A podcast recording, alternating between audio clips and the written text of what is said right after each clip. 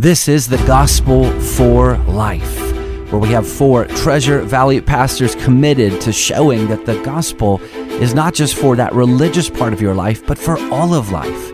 You never graduate from the gospel.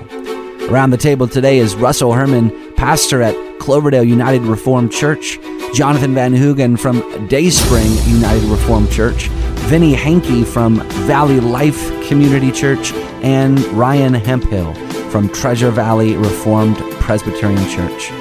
To catch earlier broadcasts, just search The Gospel for Life wherever you subscribe. To find out more about this ministry and about our annual conference, go to ReformationBoise.com. Welcome back to The Gospel for Life. It's good to be with you. We are looking at some of the events in the final week of Jesus Christ. This is Thursday, and so we're looking at Jesus with his disciples in the upper room. And so we'll start with Luke 22, Jesus celebrating the Passover with his disciples. Yeah, picking up at verse 7 from the Christian Standard Bible. Then the day of unleavened bread came when the Passover lamb had to be sacrificed. Jesus sent Peter and John, saying, "Go and make preparations for us to eat the Passover." "Where do you want us to prepare it?" they asked him. "Listen," he said to them, "when you've entered the city, a man carrying a water jug will meet you. Follow him into the house he enters. Tell the owner of the house, 'The teacher asks you, where is the guest room where I can eat the Passover with my disciples?' Then he will show you a large furnished room upstairs. Make the preparations there." So they went and found it just as he has told them, and they prepared the Passover. When the hour came, he reclined at the table, and the apostles with him. Then he said to them, "I have fervently desired to eat this Passover with you before I suffer. For I tell you, I will not eat it again until it is fulfilled in the kingdom of God." Then he took a cup, and after giving thanks, he said, "Take this and share it among yourselves. For I tell you, from now on I will not drink of the fruit of the vine until the kingdom of God comes." And he took bread, gave thanks, broke it, and gave it to them, and said, "This is my body, which is given for you. Do this in remembrance of me." In the same way he also took the cup after supper and said, "This cup is the new covenant in my blood, which is poured out for you. But look, the hand of the one betraying me is at the table with me. For the Son of Man will go away as it has been determined, and woe to that man by whom he is betrayed."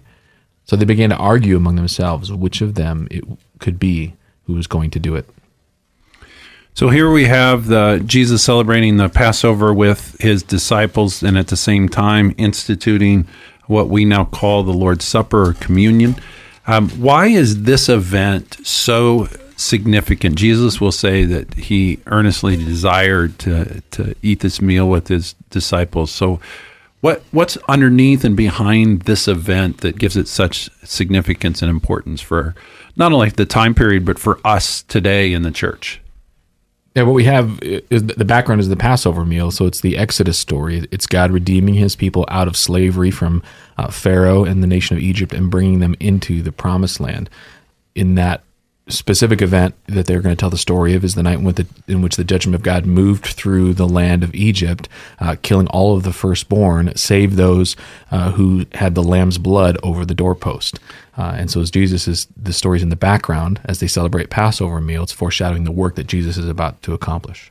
And I think it's also important to understand that this judgment that went through the land of Egypt would have fallen on those in Israel as well, yep, if they weren't covered by the blood of the Lamb. Yep. So when God's wrath comes, it comes on all who are not covered by the blood of the Lamb. And then, of course, Scripture all the way through has been, that theme of the Lamb is there. And in John's Gospel, when Jesus is first identified, he's the Lamb of God that takes away the sins of the world.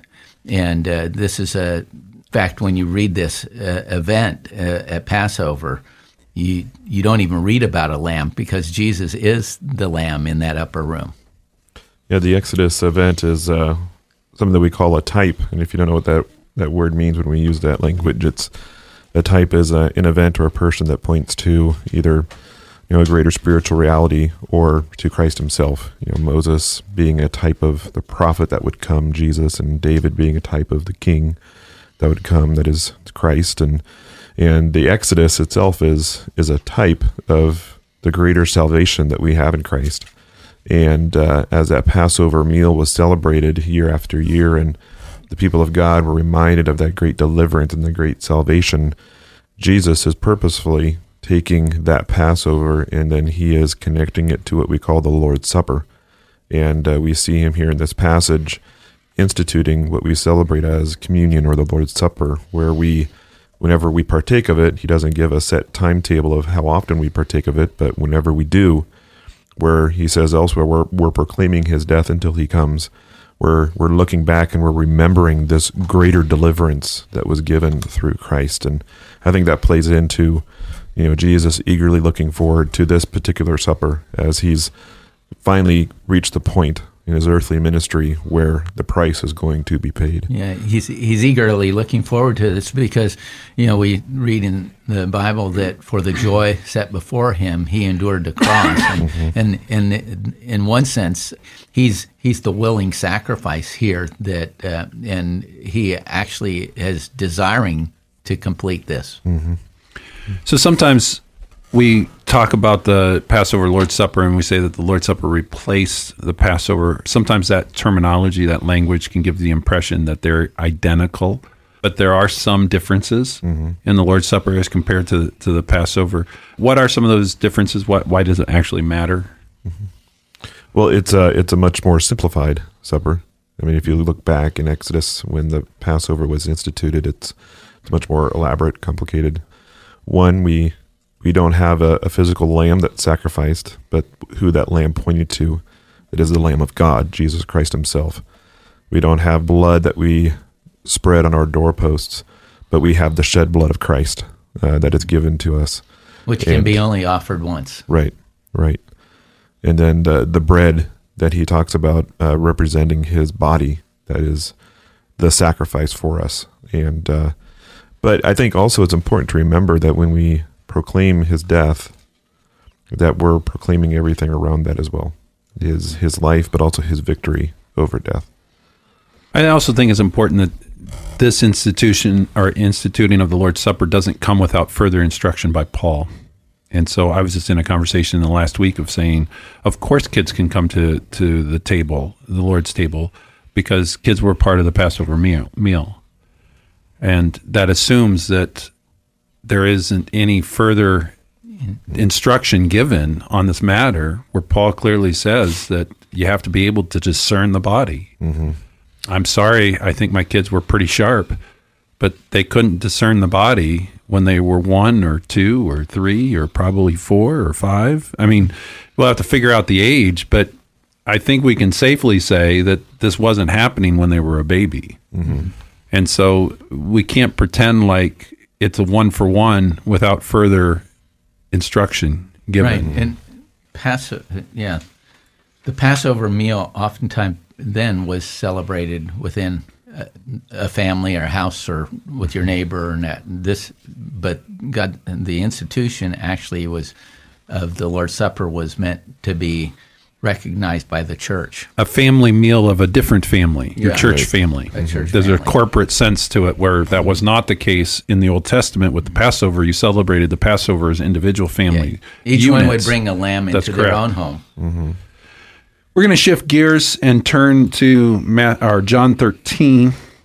So if somebody would read 1 through 20, this is John's account, which is slightly different than the account that we would get in Matthew, Mark, and Luke, not because he is telling a different story, he's just telling a story differently. So John 13. John 13. Now before the feast of the Passover, when Jesus knew that his hour had come to depart out of this world to the Father, having loved his own who were in the world, he loved them to the end.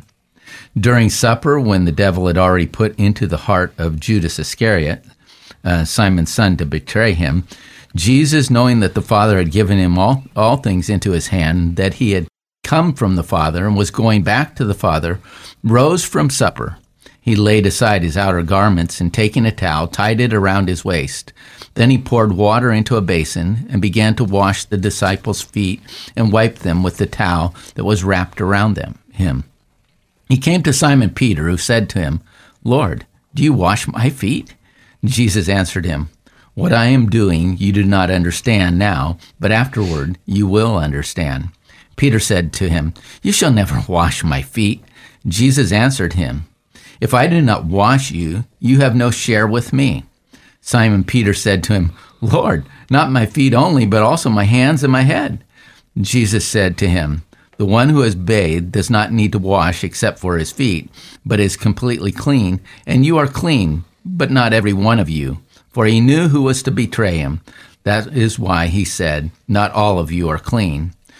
When he had washed their feet and put on his outer garment and resumed his place, he said to them, "Do you understand what I have done to you? You call me teacher and Lord, and you are right, for so I am. If I then, your Lord and teacher, have washed your feet, you also ought to wash one another's feet. For I have given you an example, that you also should do as I have done to you. Truly, truly, I say to you, a servant is not greater than his master, nor is a messenger greater than the one who sent him. If you know these things, blessed are you if you do them. I am not speaking of all of you. I know whom I have chosen, but the scripture will be fulfilled. He who ate bread has lifted his heel against me. I am telling you this now before it takes place, that when it does take place, you may believe that I am. Truly, truly, I say to you, whoever receives the one I send receives me, and whoever receives me receives the one who sent me." So in our final couple minutes here, what are the big takeaways for our listener for John 13? What's happening here? What is the significance of what Jesus is doing in the washing of his disciples' feet? Well, he's showing the way in which, in one sense, that we in this new household of faith are to look at one another. The act of washing feet was, at this time was reserved for one of the lower servants of the household. And here we have Jesus, who is master and teacher and Lord, washing the feet of his disciples. That's why Peter is so adamant that Jesus is not going to wash his feet, because Jesus is not below him. Like he should be washing Jesus's feet. Mm-hmm. But what Jesus is showing a couple things. One, he says, "If I do not wash you, you have no part with me." I mean, that has a greater reality than just simple feet. Mm-hmm. Like, if we are not washed by Jesus, we are not cleansed by his blood, we have no part or share with him. But then he also, as I said earlier, gives this pattern of looking on one another with humility, not thinking of ourselves higher than another. But as Jesus gave the example of one, he came to serve, not to be served. We too in this household, even those who want to be leaders, we are called first and foremost to serve. I think this is the washing part. There is some spiritual significance to it. Right. Peter has been washed by Jesus Christ, mm-hmm. but he's still in the world, and so he'll still get some filth of the world on him. Mm-hmm. So we don't need to have this. We don't have to give our lives to Jesus Christ 22 times because we have been washed. We need ongoing cleansing, mm-hmm. But we don't need ongoing justification. We have been justified, and now we just need ongoing repentance and cleansing. Mm-hmm. Yeah, I think the mercy of Christ is at the foreground of this. Judas is included in those whose feet are washed, mm-hmm. and so could we wash the feet of our betrayer? Is a question I've contemplated and thought about. Jesus demonstrates that grace and mercy here. Shows us the humble heart of our Savior. Mm-hmm. Well, you've been listening to The Gospel of Life, and we will tomorrow look at his death and what that means for our ongoing day-to-day life. We'll see you then.